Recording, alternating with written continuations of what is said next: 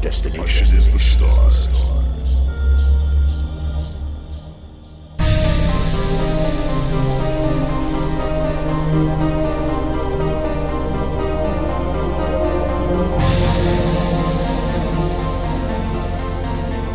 Welcome to the Sci Fi Roundtable. I'm Shane Thomas, and today I'm reading The Lazarus Curse by John Cronshaw. Jacob sits on a throne of shattered bones. His shroud hangs black and red, hooded and flowing. A single gas lamp flickers behind him, casting shadows of dancing bones along the abandoned station walls. An empty beer can rolls from the platform's edge and clatters against the tracks. His court of rats scatter. Angelus, he holds out a pewter cup for Angelus to pour his wine and runs a curled finger through his long red hair. Israel has betrayed me for the last time. Angelus sighs. You betray each other. Jacob sips the wine, considers Angelus's words, and places the cup on the arm of the throne. I am the one. Turning to Angelus, he narrows his eyes. I have many followers. It's only a matter of time. You both have many followers. You are moving towards a war that Lazarus will not tolerate. Jacob closes his eyes and steeples his fingers. Israel's wings need to be clipped. Lazarus must know that only I can lead. Angelus offers him another sigh and pours more wine. Do not sigh at me, Angelus. Say what's on your mind. You're the same. You and Israel are two pieces of the same puzzle. We are not the same. Jacob spits slamming a fist down, bones splintering against his strength. You will only end each other. Jacob stares ahead and crushes the cup in his hand, feeling the metal bend to his will. He goes to stand. What is it? Jacob gasps. I have been summoned. Jacob waits in silence, eyes downcast. He is on his knees, his nose touching the tiled floor. Unable to move, he listens to the scratchy rasp of Lazarus's breath surrounding him. Israel appears to Jacob's left. They both bow and wait. No words, no greetings. We exist when we understand that we are one, Lazarus says. Each word is clipped, stifled, pained, each vowel like shifting soil, each consonant like scraping stones. Your pettiness has worn my patience to a gossamer thread. Jacob tries to wiggle, to squirm, to run, but he is paralyzed, held fast by Lazarus's will. We are one. We are dependent. Lazarus spits the last word, punctuating each syllable with a click of skeletal fingers. It is time for your fable, time for your lesson. Cold fire engulfs Jacob's body. His flesh quivers and curls as the flames bury into his being, tearing at the last threads of his soul. Then the pain ceases. Jacob, Israel, you are cursed to end. You will expire if you do not feed on each other. You must learn the value of our brood. The smell of refuse and insects drifts by. Bones splinter between Jacob's fingers when he grips the arms of his throne. We are going to war. We cannot live together like mutually dependent parasites. Angelus frowns. If Lazarus's curse is what you say, then you will both end. Your talk of war and conquest will be for naught. Lazarus. Jacob spits out the word. Something nudges him at the back of his mind, a pull towards his brother. He leans forward, resting his elbows on his knees. His expression softens as he looks up at Angelus. No one tastes sweeter than you. A sudden urge grips him. He lurches forward, takes Angelus by the wrist, sinks his teeth into his flesh, and feeds. What is this? he growls, choking on the blood. He jerks away and drops Angelus' arm as trails of blood extend along the platform, pooling near the edge. What is it? I. Jacob rests his head on his hands. Your blood is wrong. He shoots to his feet. I have to find Israel. Maggots swarm at the throne's base while Israel's flesh teems with buzzing flies. Drained and rotting corpses lie around his throne. Human skin stretches across its back and sides dried pinks and browns, twisted in strands that bow and stretch with Israel's every movement. A fluorescent light tube flickers in the tunnel leading to the platform, casting a cold blue light over the scattered dead. Jacob stands before Israel, his arms outstretched, his wrists gaping and dripping with blood. Brother, Lazarus's curse is our only enemy now.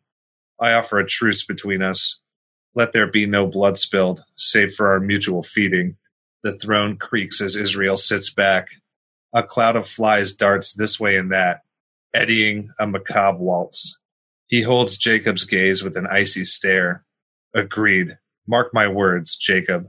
There will be a truce, but only until this curse is lifted. As you say, brother. Jacob bows his head in assent. Silence hangs between them like a shroud. After a long moment, Israel stands, tears at his right wrist with his teeth, and offers it to Jacob. Together, together. They lean down to each other's gaping wounds and feed, sucking the blood with silent gulps as the flies hum around them. You taste, they both say, their words trailing off as the faint hint of a smile creeps along their faces. Jacob stirs when Israel crawls into his bed. The flies hover outside the chamber, waiting with the rats. Send your thrall away, Israel says, pushing Angelus aside with a shove. He is no thrall. He makes no further protest when Angelus skulks away. They bite into each other's wrists again and feed. I hate this, they say. Jacob and Israel meet on neutral ground, a tunnel used by rats as a graveyard. Rodent corpses carpet the ground, some still bloated and crawling with maggots, others no more than dusty husks. Bones shatter beneath their feet as they walk. They take a moment to feed on each other and then stand back to back. We must fight this curse, brother, says Jacob. Israel says nothing. We should test the curse.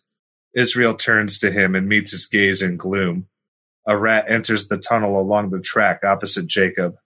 It stands on its hind legs, sniffs the air, locks eyes with Jacob, turns, and scurries away. Well, Jacob asks. Well, what? Well, do you have a plan? Jacob nods. The air changes when Angelus nails down the final sheet of thick wood. Gone are the ebbs and flows of rushing air that mark the rhythm of the underground trains. All around is dry and still. Jacob curls into a tight ball and feels Angelus return to bed. Do you wish to feed? Jacob gives a weak nod and Angelus offers his wrists. Leaning forward, he tries to feed. He pushes down the urge to gag, to vomit. He turns away at Angelus' hurt expression. Uh, it, it will pass. Angelus says nothing. The pull to Israel becomes an obsession, a twitching, a yearning twisting at every facet of Jacob's mind. Jacob? Angelus whispers. What is it?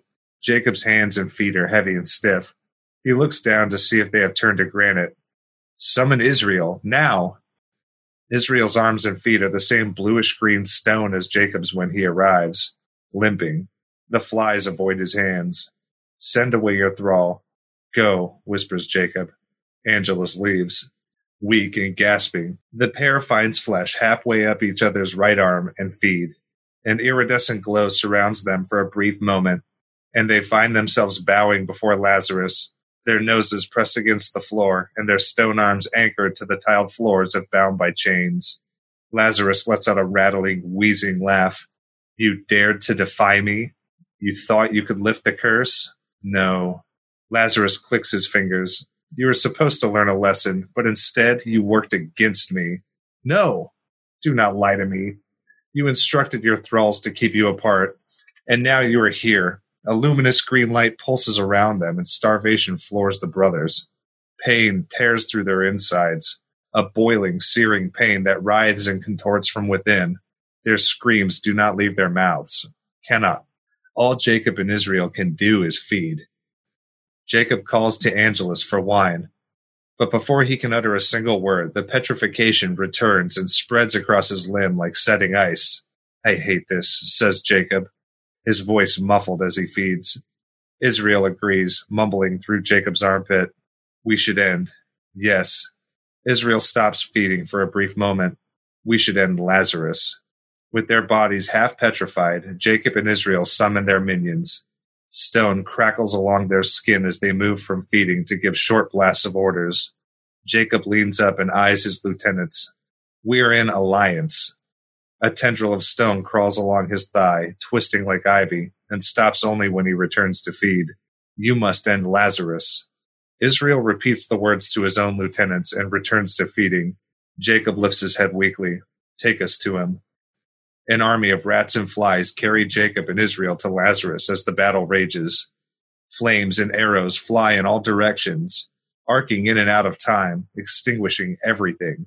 The minions fall by the thousands as Jacob and Israel crawl towards Lazarus, their knees and elbows scraping, stone against stone. All the while, they still feed. What is the meaning of this? Lazarus gasps, his flailing arms rendering him powerless. Jacob and Israel drag themselves forward and separate. They lunge at Lazarus with a deafening scream and sink their teeth into his arms. Lazarus writhes as they feed. They pull up his center, tear at him, his bones bending and splitting.